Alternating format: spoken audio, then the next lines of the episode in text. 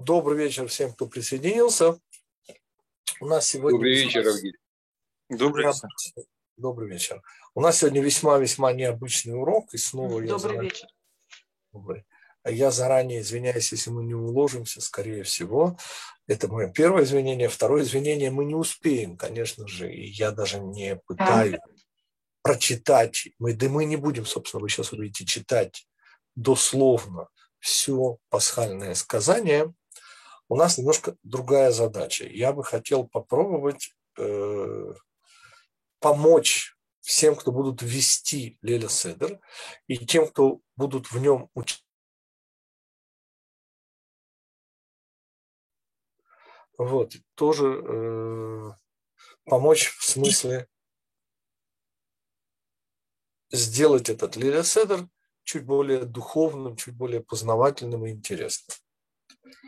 И мы с вами сегодня пройдемся по пасхальной Агаде.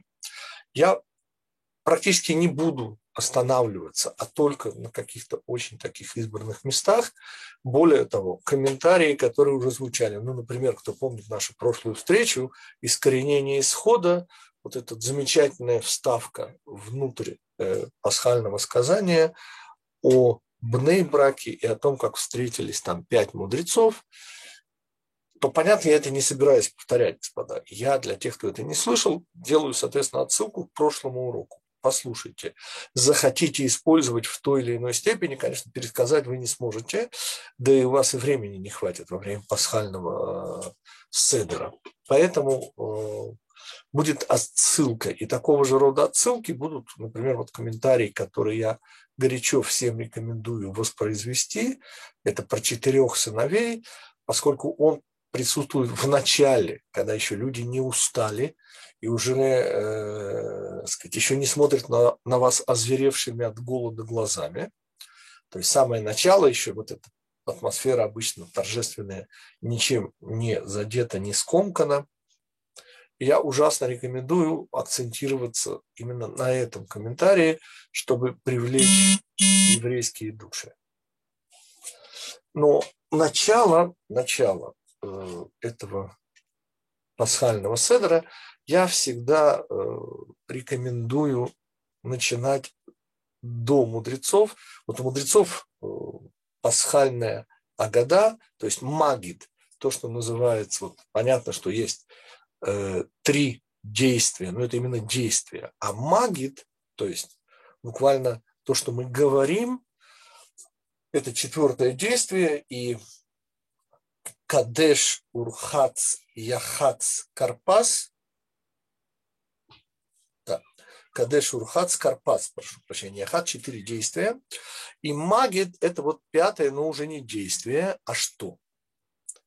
И по ходу мы с вами увидим, но я предваряю всегда пасхальный седер следующим объяснением.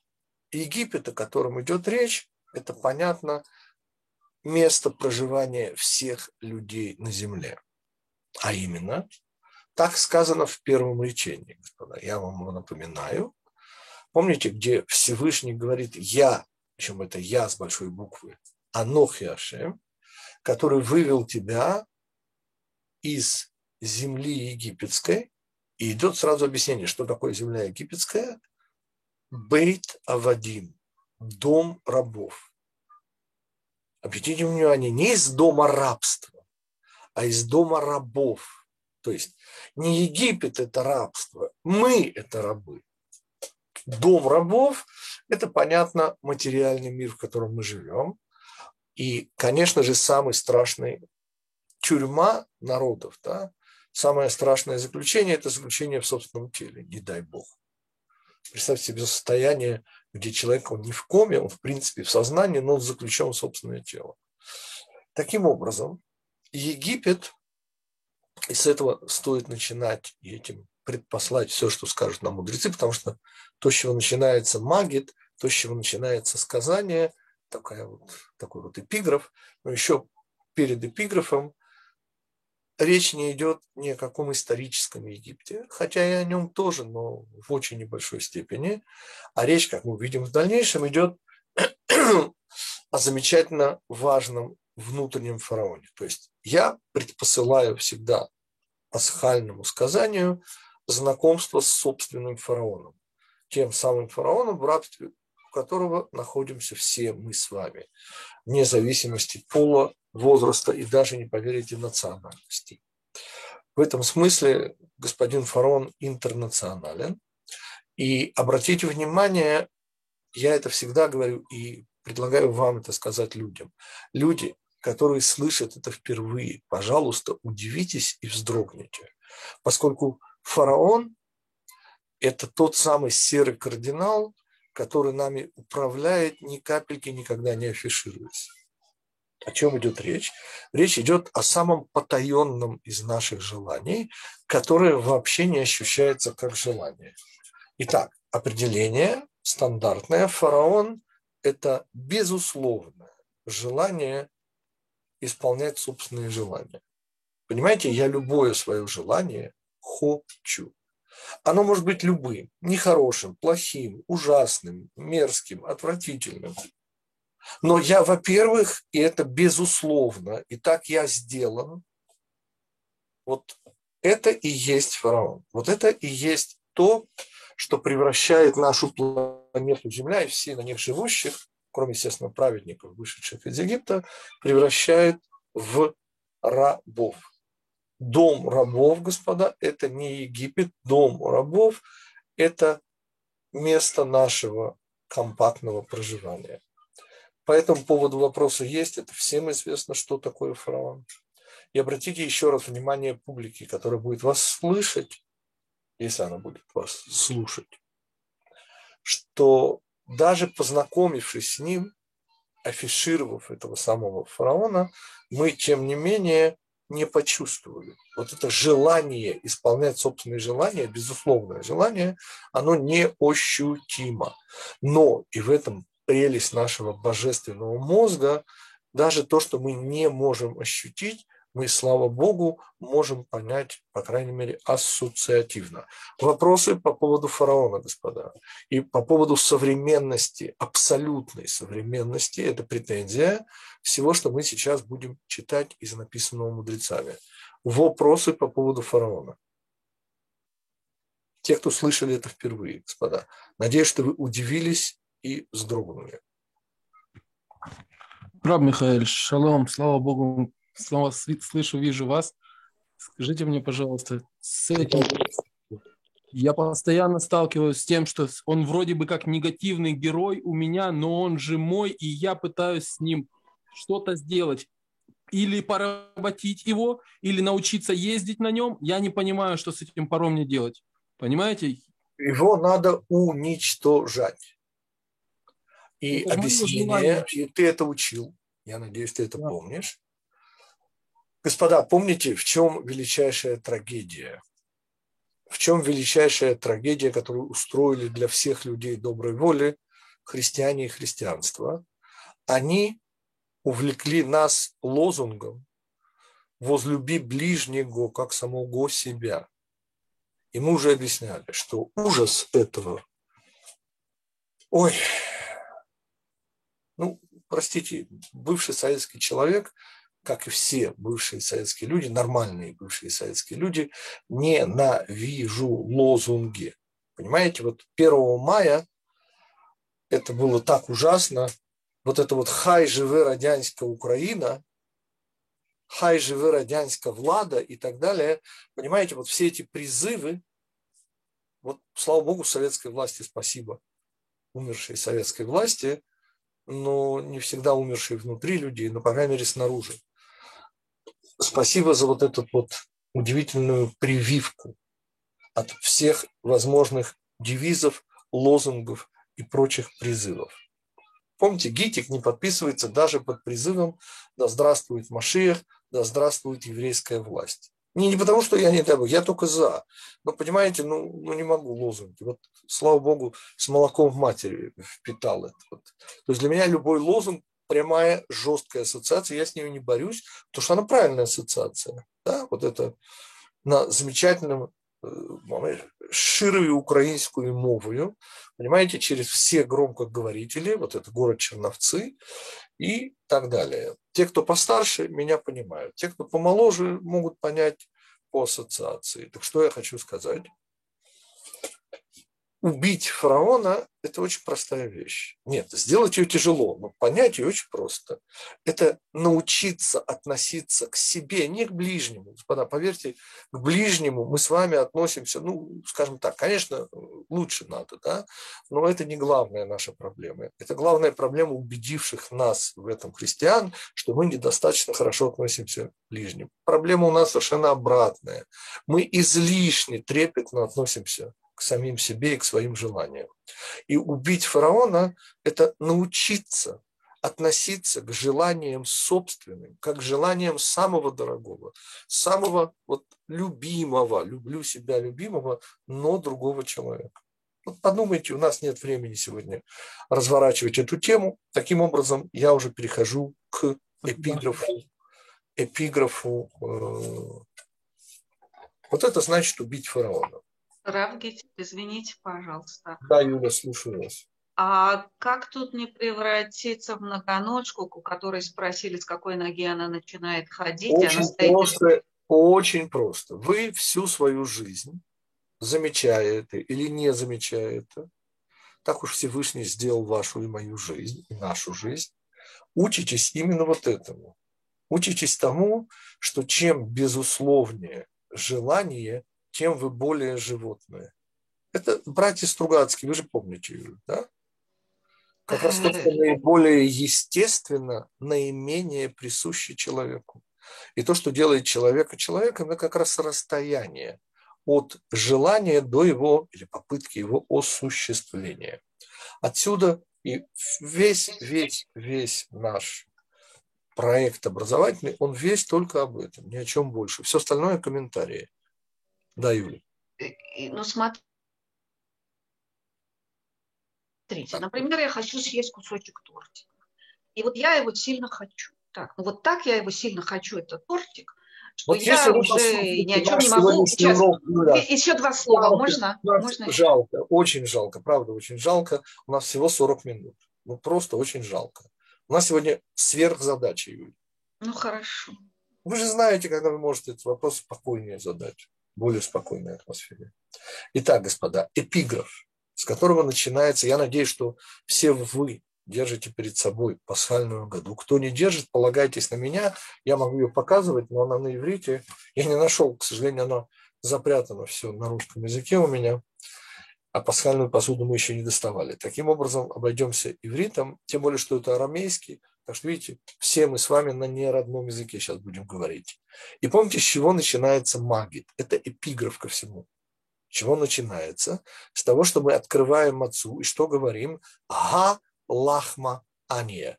Вот хлеб бедности, помните? Маца. И снова я совершенно не собираюсь распознаванием образов сейчас заниматься. Я чрезвычайно рекомендую послушать на эту тему уроки, не обязательно гитика уроки. Это стандартная совершенно вещь. Слово «маца» означает противодействие. Ну, корень, нец, противодействие. Противодействие чему? Конечно же, это и работа мацы, это вот эти знаменитые 18 минут. Кто не знает, 18 э, гематрия слова «живой» хай. И, соответственно, все, что маца олицетворяет, я даю только для деток. Вот вы будете что-то рассказывать, сидят дети. Я не имею в виду, конечно, трехлетних, я имею в виду десятилетних. Так вот, им это чрезвычайно понравится. Если вы скажете, что хлеб квасное – это много о себе вообразившая маца. И более о ни слова у нас просто времени, извините, нет. Потому я так грубо и неженственно прервал Юлю, прошу прощения. Мы бежим дальше.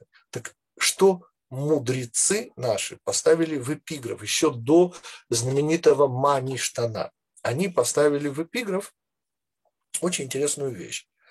Они поставили в эпиграф Мацу – и я сразу подчеркиваю инфантильность происходящего. Это безумно важная инфантильность, понимаете? Вот надо показывать, вот пальцем, как дети, не стесняясь. Для чего? Чуть дальше. И что мы еще желаем здесь в конце этого эпиграфа? Обратите внимание, я не читаю подряд, у меня просто нет времени. Когда-нибудь, где-нибудь мы с вами встретимся, прочитаем каждое слово. но это займет очень много времени, это целый шаббат уйдет. А пока мы только обращаем внимание на последнюю строчку. И сейчас это происходит действо, пасхальное сказание здесь, а даст Бог в следующем году уже в Эрец Исруэл, чего всем нам желаю. Что такое Эрец Исруэл? А это антипод дома рабов. Конечно, имеется в виду не географическая страна Израиля, в которой я имею счастье находиться, а имеется в виду то самое царство Машеха, та самая реализованность Дома Всевышнего, которая есть страна Израиля. Все это предпослано чему? С чего начинается пасхальное сказание? Маништана, галай лагазе. И что надо, опять детям это очень понравится, и включая уже и подростков, это рождение еврейского народа. С чего начинается Израиль? И ответ Израиль, конечно же, не национальность, и уж тем более не народ, а даже не мешпуха. Израиль, помните, это профессия богоискателей, определение Парацельса из конца 17 столетия. Абсолютно правильное определение.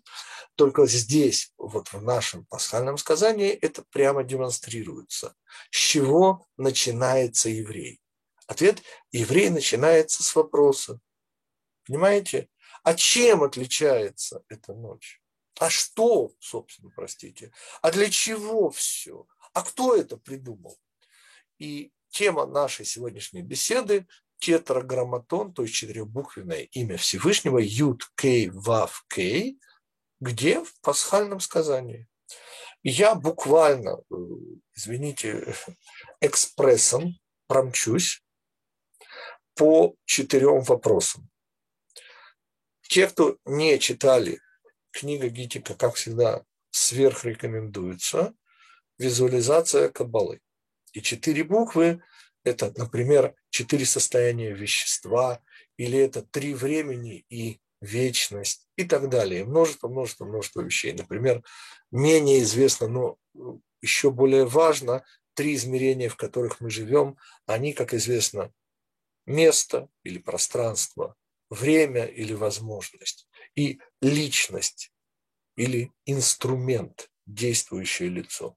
Ну и, конечно, четвертое как вечность над временем, так и божественное вдохновение, муза над тремя измерениями. Так вот в этих как раз четырех ипостасях и присутствует вся, вот все, весь замысел мудрецов. То есть моя задача, идя по э, э, кусочкам, да, не касаясь слов «нет времени», объяснить связи между ними и как построена вот структура пасхального сказания, включая весьма малоизвестные вещи. Итак, малоизвестная вещь, но эти четыре вопроса элементарно объясняются с помощью хохма, бина, Заиранпин и Мальхут. Снова, господа, те, кто не учат с нами Кабалу, книга визуализации Кабалы – это самое первое, что нужно на эту тему прочитать. Итак, идея, с которой все начинается, понимание это продолжение идеи. Наконец, э, то, ради чего нужны инженеры, это перевод теории в практику. И, наконец, та самая практика, которую мы обозначаем словом «мальхут». Господа, а теперь посмотрите на вопросы. Какой первый вопрос? А, самый первый вопрос. Маца, господа. Первый вопрос – маца. То, что мудрецы предпослали как эпиграф. Это идея этой ночи противодействие фараону, да, человеческое, божественное в нас, которое должно быть проявлено, это и есть главная идея этой ночи. Продолжение, мы сказали, должно быть понимание. И что у нас в качестве понимания? Конечно же, марор.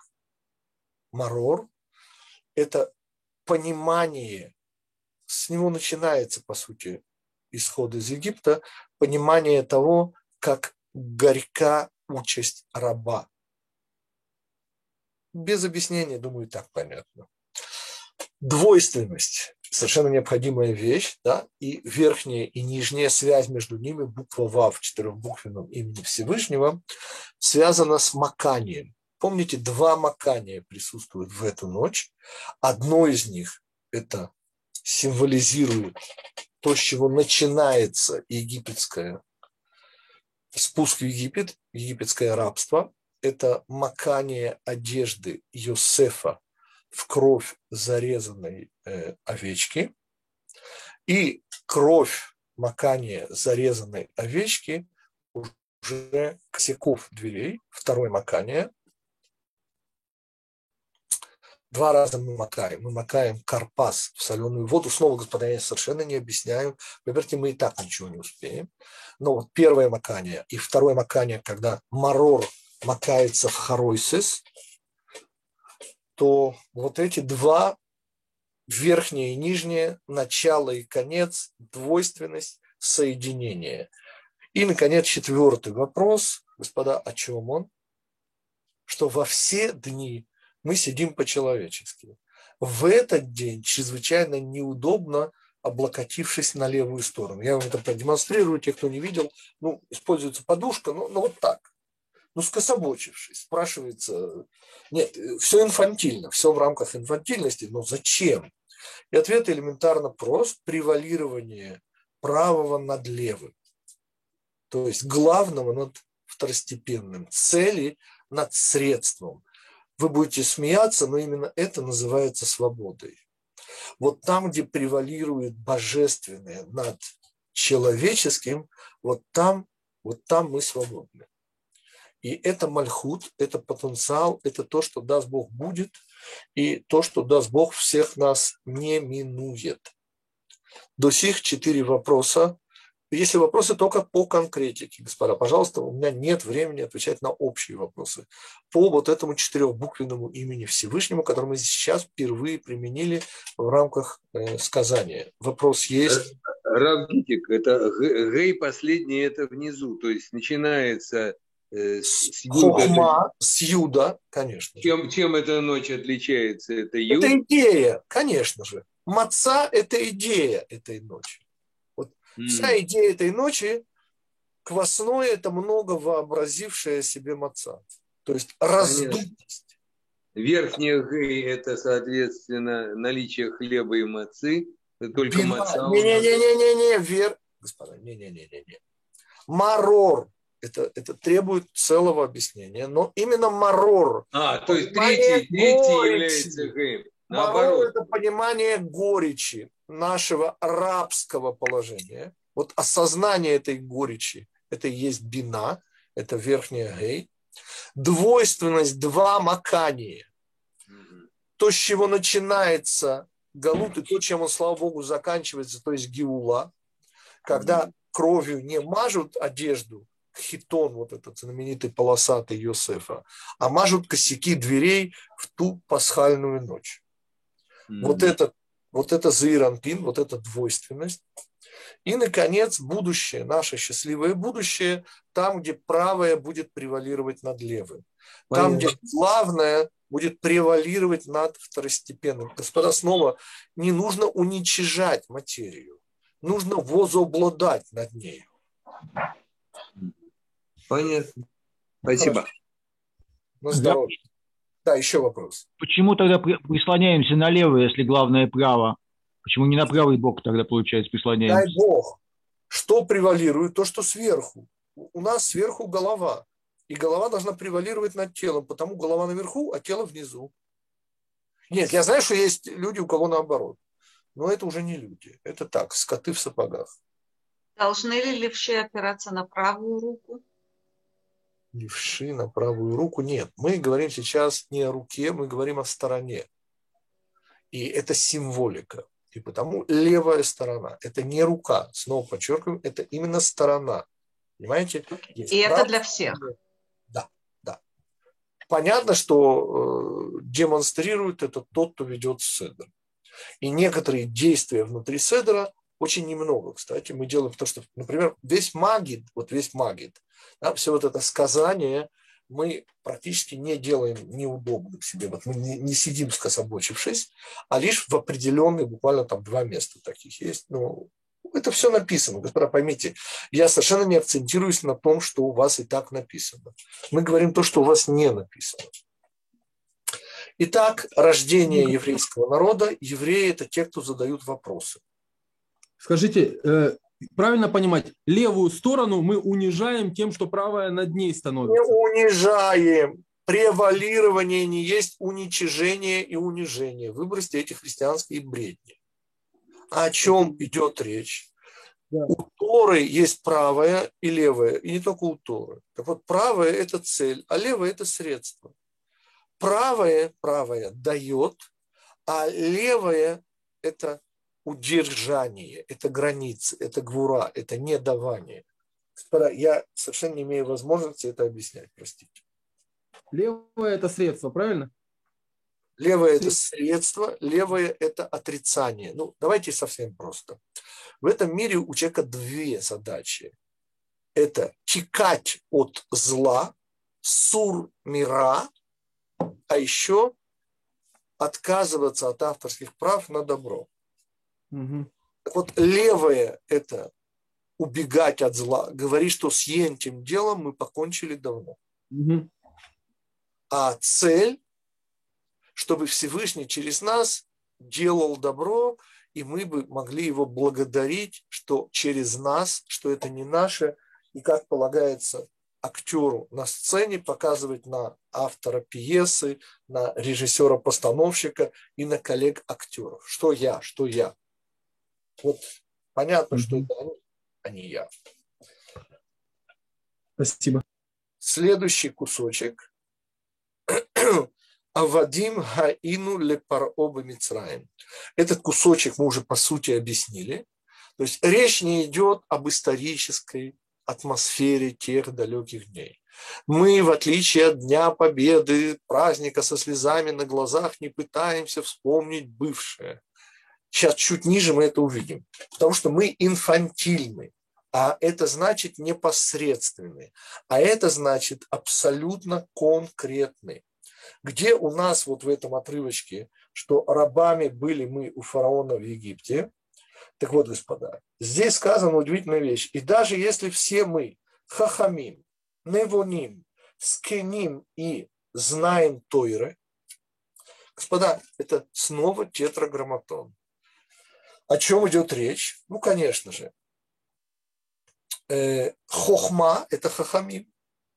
Тут нет вопросов. Невоним, кто не знает иврита, господа, корень бина. Дальше еще интереснее. Скиним, господа. Скиним, да, это старейшины, это уже те, кто сочетают опыт материальной жизни. Вот не дай бог, я не хочу себе делать комплимент, но все люди моего возраста, они как бы э, уже чуть больше духовны, чем были раньше в 40 и в, тем более в 20 лет. И вот эта вот идея э, старости как в старости здоровые старики и старушки, помните, они высыхают, в них воды остается меньше, реально меньше, меньше 60% иногда. И они занимают меньше места в пространстве. И много раз об этом говорили, извините, что я повторяю. Ну, кто-то слышит первый раз. И потому они имеют уже больше отношение к духовности, а материальность у них занимает уже меньше места. Вот эта двойственность, это зирампин. И, наконец, мальхут, господа. Так для чего все? Ответ, что мы Тору знали. Это четвертая ступенька, завершающая. Кстати, здесь появляется, для тех, кто учит Кабалу, еще и кетер. Он появляется там, где сказано, что всякий умножающий рассказ об исходе из Египта, это замысел этой ночи. То есть замысел этой ночи рассказывать, рассказывать, рассказывать. Да, вопросы по поводу этого отрывочка. Понятно, почему он идет сразу вслед за вопросом. Равгитик, а где здесь четвертая гей? То есть как это? Малхуда, а тут... Тору. Знать Тору. Хахамин, а разумные, Невоним, понятно. И э, ученые. У нас старики. ученые, разумные знатоки Торы. Все. Вот. Это мы, это мы с вами. Это наше с вами светлое будущее. Это наш с вами потенциал. И понимаете, почему нам все равно нужно, даже если у нас есть все четыре, а ты так есть еще и пятое, господа. И вот это пятое и есть исход из Египта, о котором раньше. То есть, чем отличается эта ночь рождения Израиля? Первые вопросы. Для чего мы задаем вопросы? Мы же не задаем, не дай Бог, вопросы ради вопросов, как Амалек. Мы же не насмехаемся. Наши вопросы, для чего они? Ответ, чтобы был исход из Египта. Вот эти четыре уровня они необходимы, чтобы в конечном итоге раскрыть замысел Всевышнего. Следующий кусочек – это то, о чем мы говорили неделю назад, поэтому я на нем останавливаюсь менее всего. Как вы помните, в Буне и Праке собираются пять мудрецов, посреди раби Элазар бен Азария, и он принимает мнение не появляющего здесь, а только уже в Гмаре появляется Бен Зума тот мудрец, который вообще вне этих рамок, здесь он упоминается только опосредственно Раби Элязаром, но мы знаем, зачем это. И я напоминаю, зачем.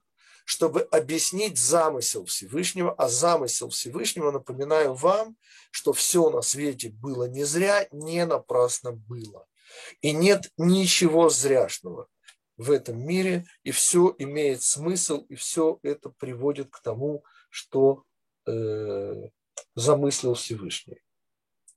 Вслед за кусочком о мудрецах и об удивительном искоренении исхода, то, о чем мы говорили неделю назад, начинается э, еще один тетраграмматон. Баруха Маком, то есть Барух, господа, это не значит, что мы, не дай Бог, благословляем Всевышнего. Уж поверьте. А что такое слово Барух? Ответ объясняет Рамой Шапира, что Барух однокоренное на иврите со словом брейха, буквально бассейн, изобилие. Барух – это источник всяческого изобилия. Изобилие чего? Ответ – место. И понятно, что место – это то, с чего все начинается, потому что то, чего нет места, не существует. И помните, одно из имен Всевышнего, очень важное имя Всевышнего – место. Всевышний Он место. И как мы поправляем э, не очень умных людей, которые говорят, что Бог повсюду, мы говорим, нет, да не Он в нас и не Он в мире. Это мир в нем, это мы в нем, это Он сократил себя, высвободив место, а место на иврите дополнительное значение – экзистенциональность. Баруху, господа, у меня нет времени объяснять, мы бежим экспрессом. Есть, кто хочет, это в записанном варианте, о пасхальном седре, вот там мы подробнее говорим про Баруха Маком, Баруху, Барух Шенатан Тураля, Тураля Амой Исраэль. Господа, э, источник всего Всевышний дает Тору нам, а это Завирампин. То есть она его Тора, но он ее дает нам, и она наша Тора. И вот вам двойственность. И, наконец, сокрытие. Баруху.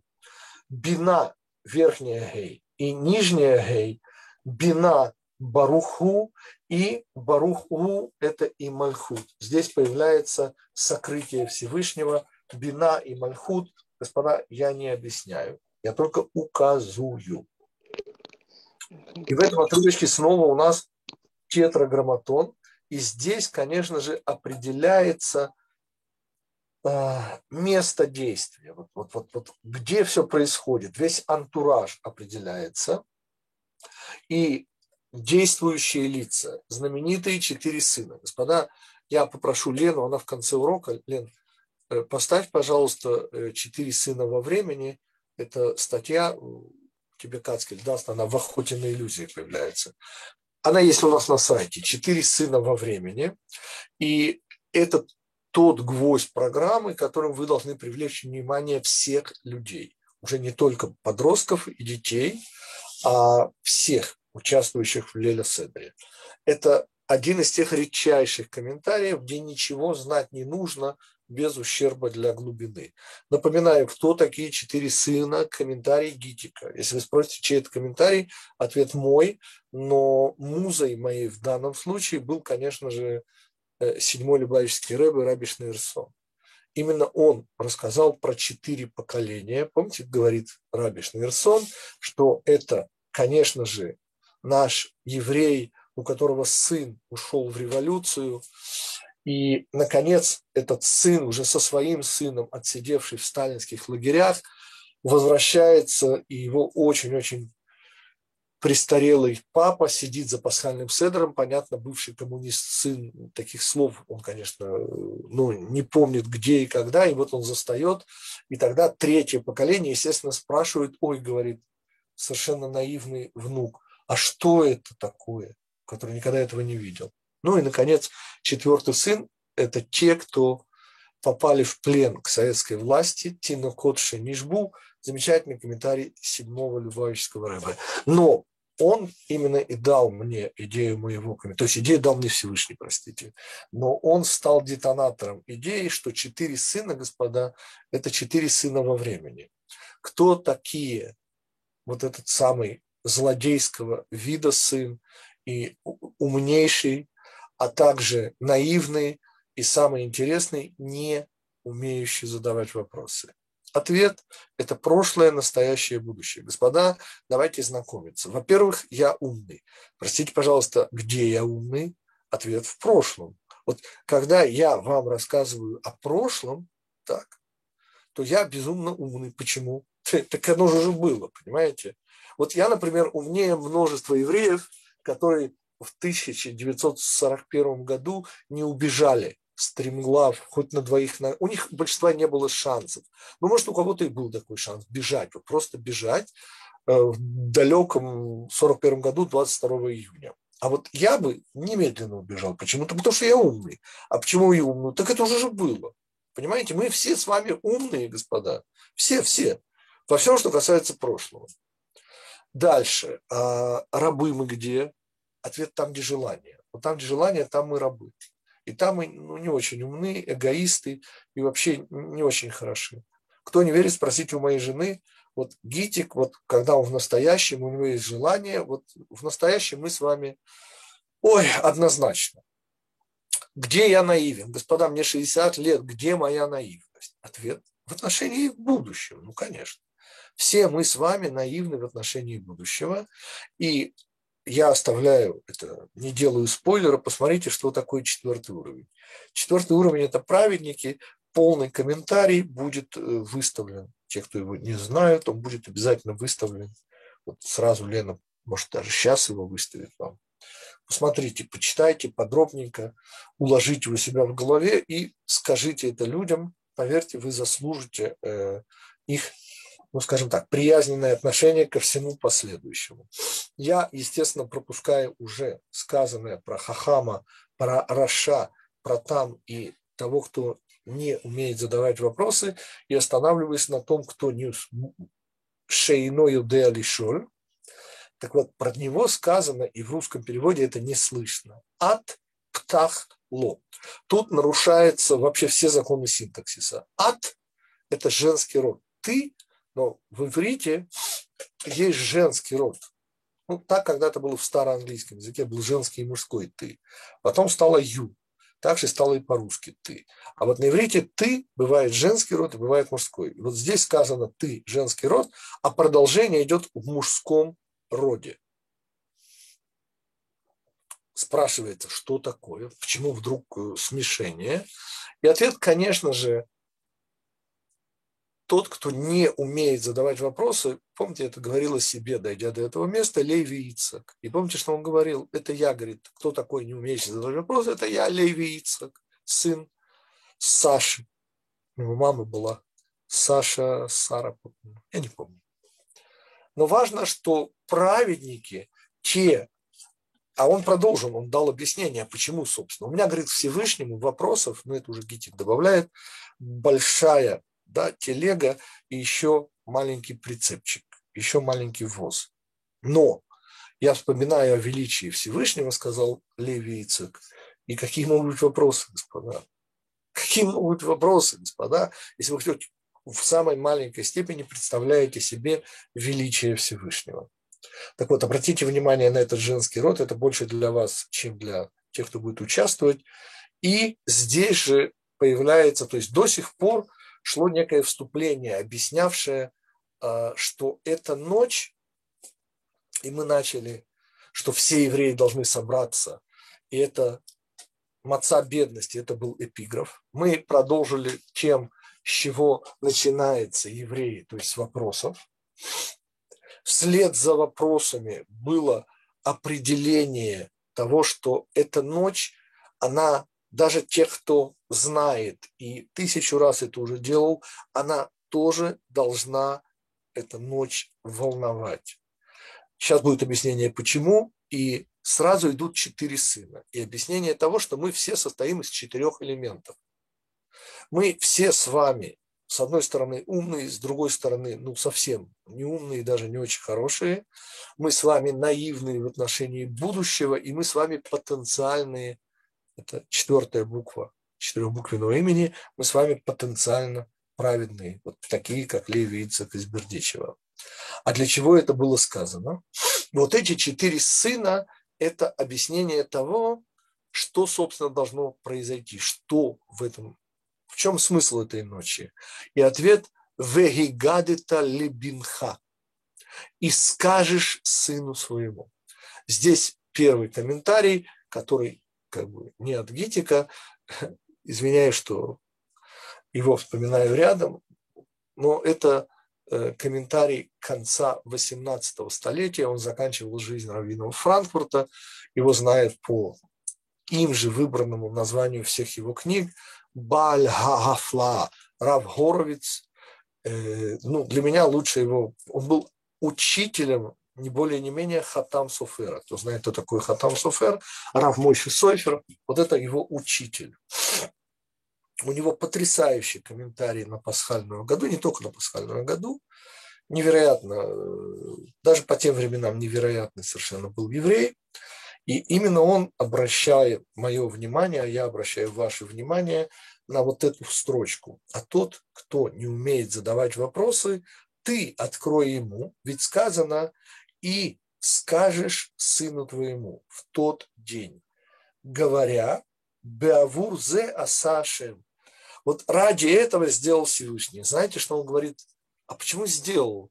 Ради этого вытащил тебя Всевышний. Что значит сделал? И он говорит здесь невероятную вещь только заголовочек, без объяснений, сами подумайте. Он говорит, сделал, потому что все, что делает Всевышний там в Египте, все эти 10 ударов по Египту, все эти невероятные чудеса, все это для чего? Чтобы мы все это сказали в эту ночь. Потому как вытащить нас из Египта, поверьте, Всевышний мог за один квант времени. Ну, поскольку дело происходит в этом мире, то один квант времени нужен. Но речь идет о чем? О необходимости сказать. Так, чтобы нам было о чем приятно поговорить, так говорит Рав Горовец. Вот ради этого Всевышний сделал. Сделал это все десятью ударами по искривленной фараону реальности.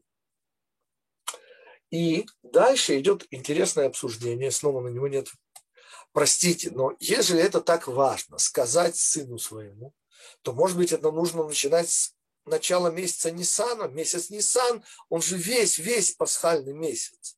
И отвергаются все мнения ради принятия удивительного инфантильного. Только заканчивается этот отрывочек, когда перед тобой находится Песах, Маца, Марор. Обратите внимание, этим будет и заканчиваться пасхальное сказание. Я знаю, что оно не этим заканчивается. Ну, дойдем, увидим. Итак, повторим.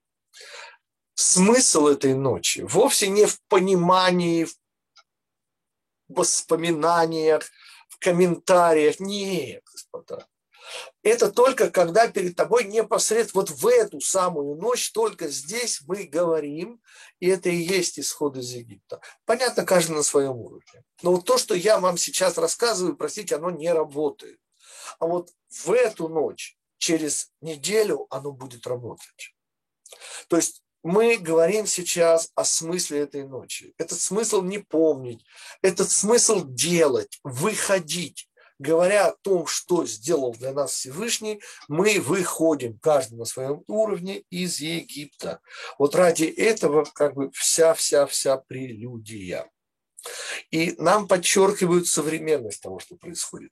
Что мы начинали с самого низа, господа. Я прошу прощения, это неудобно вспоминать, но, понимаете, меня когда-то наша самыми большими ушами девочка, вот, совершенно был потрясающий ребенок, как-то спросила, папа говорит, а ты ведь, говорит, жил за границей? Я говорю, да. И что, говорит, ты ходил в гойскую школу? Я говорю, да. И тогда она делает большие глаза, еще больше, чем уши. У нее были тогда супер уши и такие щеки. В общем, мое отцовское сердце просто таяло. И знаете, что она мне говорит, пятилетний ребенок? Папа говорит, а что же ты там кушал? Вы представляете? Ну, если я ходил в гойскую школу, так а что же я там кушал? Вот. А что я вам должен сказать? Что, что кушал, господа?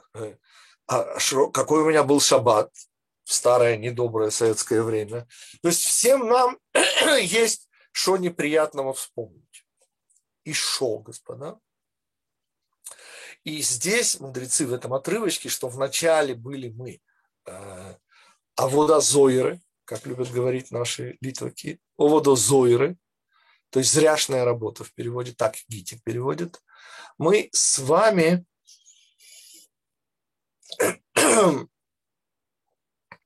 не только тогда страдали от фараона, но с тех пор, и об этом, значит, вот сейчас к этому нас приведут, что мы с тех пор все время страдаем. Это уже я перебегаю в следующий отрывок.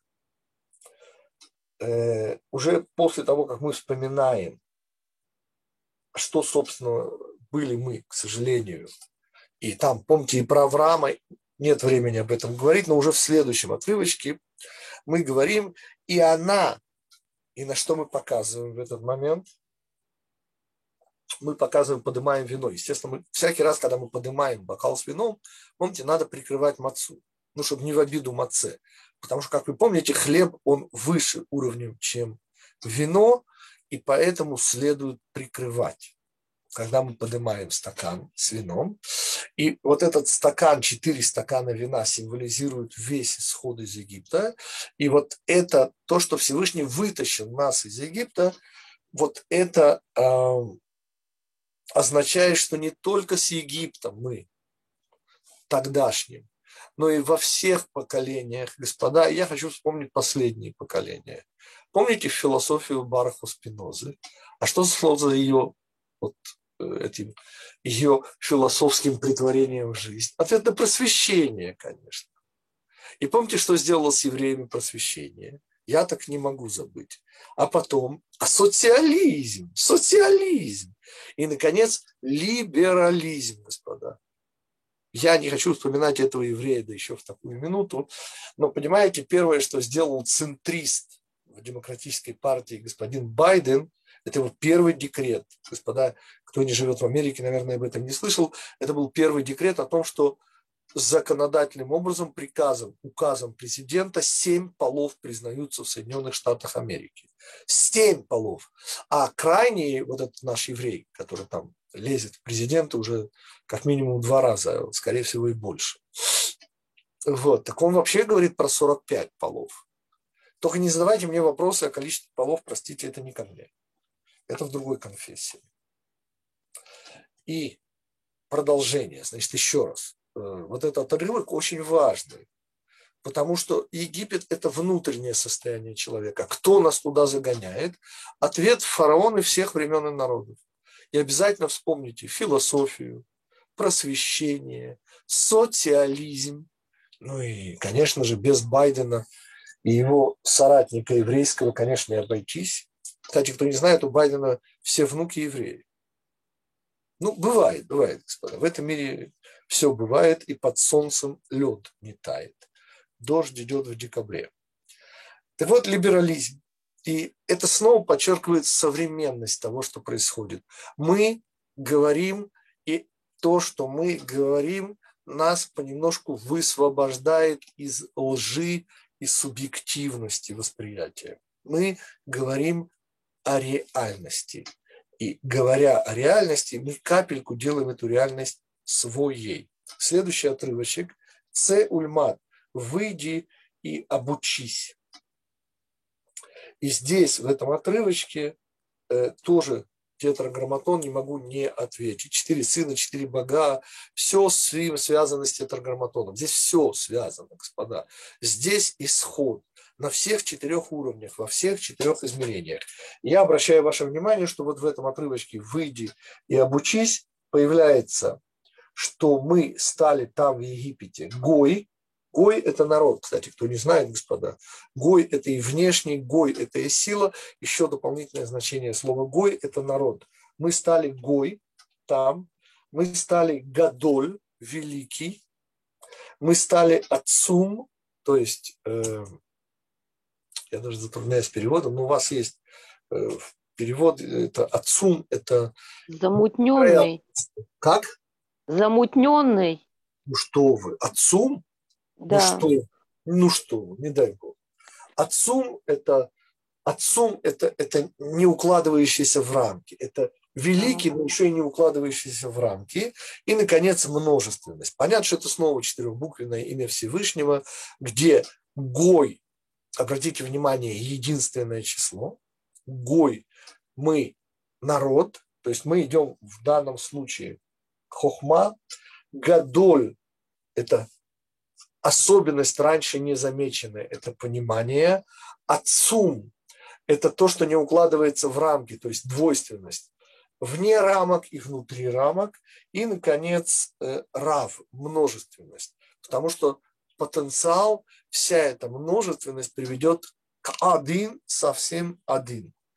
Тетраграмматон появляется. В очередной раз я на них обращаю внимание.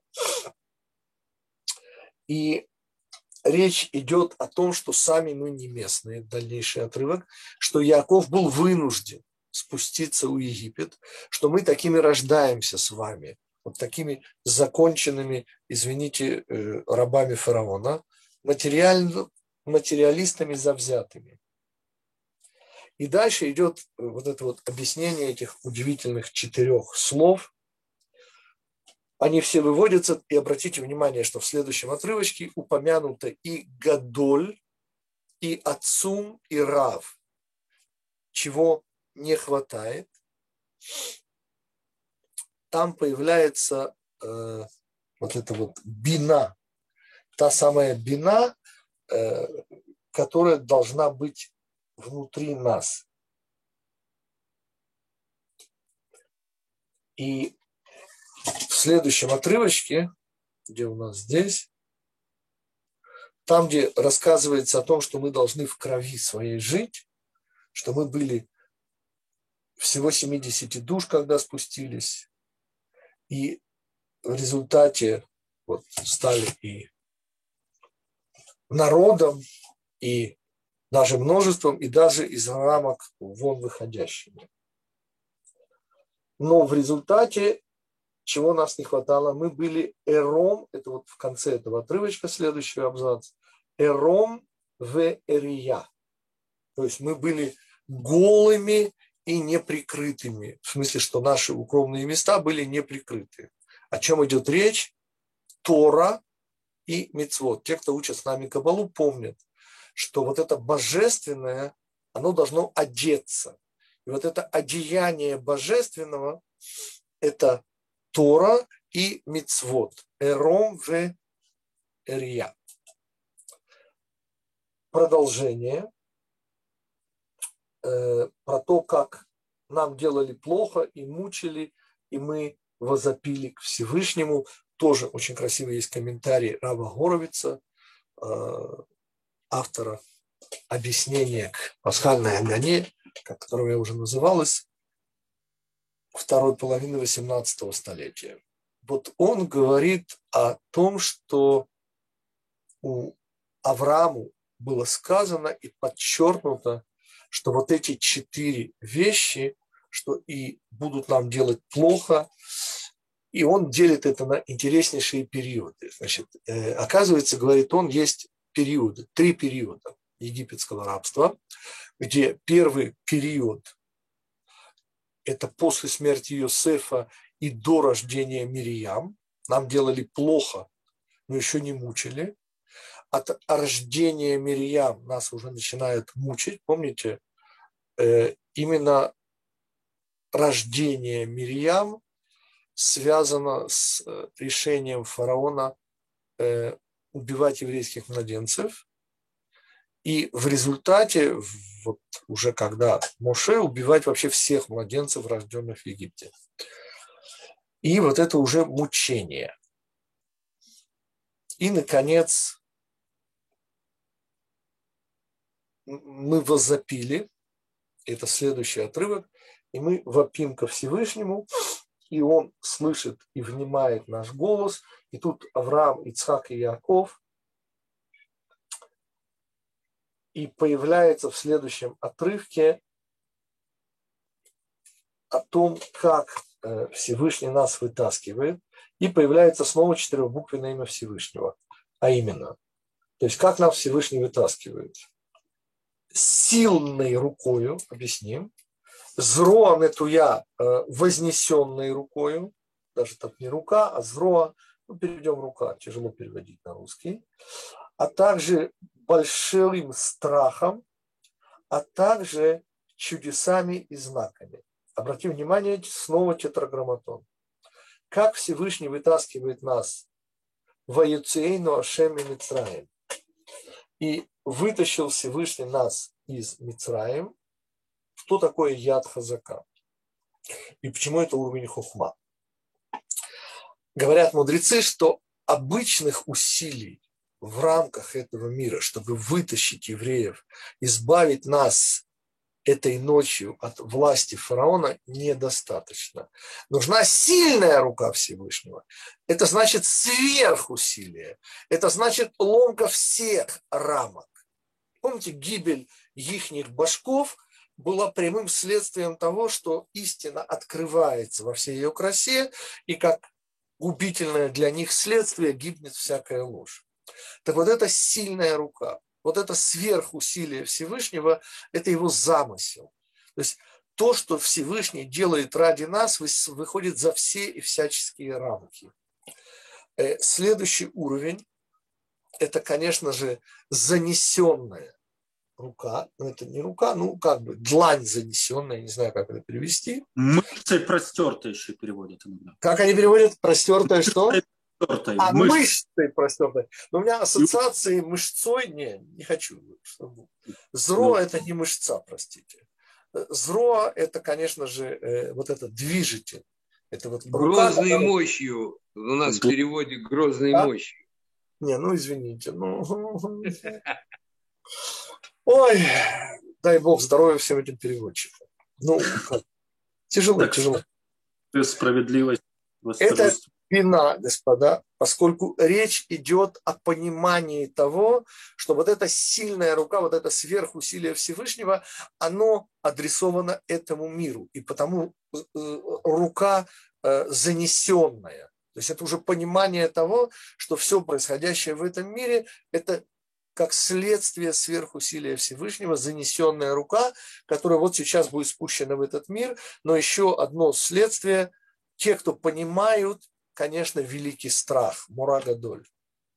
А на самом-самом конце, говорит Рав Горовец, вот, умерший раввином Франкфурта на Майне в 1804 году, если не ошибаюсь, вот он говорит, что это посох.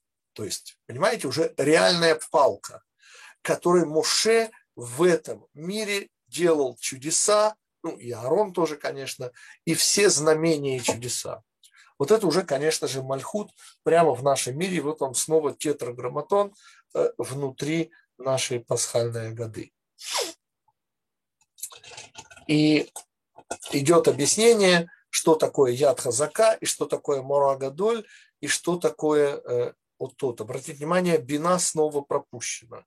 Потому что это вещь, которую надо понимать. Это идею в конечном итоге. Вот это вот увнетрение идеи, это внутренняя вещь, это наша внутренняя вещь, которую мы должны понять. И дальше начинаются уже 10 ударов.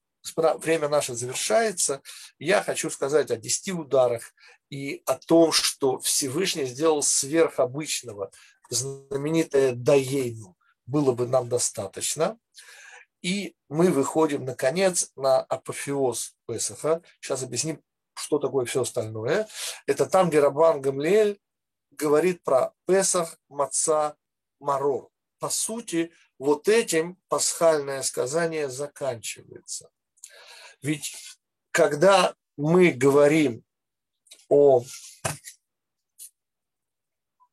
То есть все дальнейшее – это уже как бы действие, это уже маца, марор и так далее. Но по традиции, вот, например, Рав Муше бен Маймон, он говорил, что эти слова должны появиться где? Вместо чудес, которые мы перечисляем, вместо ударов. То есть даже это уже не нужно, потому что удары – это уже чудеса. А чудеса к исходу этой ночи, исхода уже не имеют прямого отношения, потому что это уже как бы то, что Всевышний сделал э, сверх для нас, чтобы было нам о чем. То есть сам, сам по себе исход, и потому э, у Рав бен Маймона, и э, в, в Мишне у мудрецов. Только Михильта добавляет вот эту следующую, вот все, что связано уже с чудесами и чудесами на море, и чудесами в Египте, вот все эти добавки, они уже, как бы сказать, сверх программы, это уже добавки, э, которые говорят уже о благодарности. Это уже как бы не сам исход, это наша благодарность Всевышнему. Господа, я вынужден закругляться. Значит, у нас с вами начинаются пасхальные каникулы. И я... Родитель, извините, да. а вот про Песах Мацамарор, про то, что порядок вот этот вот такой противоестественный. Да, есть целый урок. У нас целый урок на эту тему «Новое видение Египта». Марор появляется в качестве высшего достижения, горечь. Понятно, что правильный порядок должен был сначала было горечь рабства, потом было э, освобождение, то есть э, э, Песах, и, наконец, маца, вот символ уже свободы. То есть Песах – это выход, а маца – это должна была быть уже свобода. Но здесь поменяли порядок, Рабан Гамлиэль, мудрецы поменяли порядок, и есть совершенно невероятная концепция Египта, у нас нет возможности, но ее можно послушать, это комментарий Раби из Радзимина, это вторая половина 19 столетия, который говорит, что, к сожалению, мы не просто рабы, господа, все значительно-значительно хуже. Но это снова мы оставим уже как-нибудь на другой раз. Множество вещей, которые я упомянул только как заголовок, можно услышать и прочитать. Например, новая концепция Египта, я уже даже не помню, как она называется, но если вы возьмете, э, ну, ссылочку мы дадим, хорошо? Вот я сейчас попрошу Яэль или Лену, они сделают ссылочку. То есть те, кто захотят снова прочитать о четырех сыновьях или о новой концепции Египта, где выясняется, что мы с вами не только рабы, а все гораздо хуже, мы с вами наркоманы. Вот, они просто рабы. Ну, так, господа, тут, к сожалению, что имеем. Так вот, на это все мы дадим ссылочки.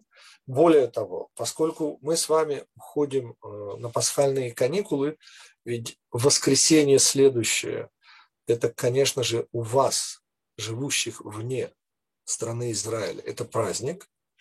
И э, снова э, у всех живущих вне страны Израиля через две недели седьмой день Песаха, а у вас есть еще восьмой день Песаха, чего мы в Израиле, слава Богу, лишены. И потому вот два воскресенья у нас выпадают. Так что мы встретимся с вами на третье воскресенье. Что еще попросил, Елена обязательно вам даст ссылочку недельные главы, которые читаются. Вот та, которая читалась в этот шаббат. Мы начали книгу Ваикра. Э, шаббат Агадоль, следующий шаббат, перед, который плавно перейдет в пасхальную ночь, это шаббат Цав, и на него тоже будет ссылочка. Урок был год назад, господа. Вот посмотрите, что произошло за этот год, посмотрите, как вы изменились, послушайте снова этот урок. И э, еще один урок, на него будет ссылочка, можно будет в холе моет все это посмотреть. Это будет э, урок про недельную главу, третью главу Шмини. Это вот глава, когда мы уже встретимся с вами, но говорить будем не про главу Шмини, а может быть будем говорить и, э, может быть, я еще не знаю, о чем будем говорить. Окей, господа, за сим это все, что я мог за сегодня успеть. Понятно, очень мало, извините. Но если вы будете вести седер, то, надеюсь, у вас появятся какие-то новые идеи. Это то, что я пытался сделать. Да, вопросов у нас уже просто совершенно нет времени, но только самые-самые необходимые вопросы. Только благодарность. Окей. Okay. Хорошо, господа, и я вас тоже всех благодарю. Напоминаю, что хак говорят, про этот хак говорят кашер весамех, потому что, как вы поняли, маца и борьба, противодействие квасному, вот этому распирающему, распирающим нам, нас желанием, инстинктом, вот это как бы часть, существеннейшая праздника. Потому говорят хак самеах, но в этот праздник говорят кошерного. Желаем всем кошерного Песаха и увидимся уже после праздника. До свидания. Спасибо всем, кто участвовал. Спасибо, спасибо. Кошер Песах Васамеах. Господа, я ссылочку поставлю в наши чаты в WhatsApp и Viber и будет на главной странице сайта mmditic.com. Спасибо. Спасибо. Спасибо. Спасибо. Спасибо. Спасибо большое.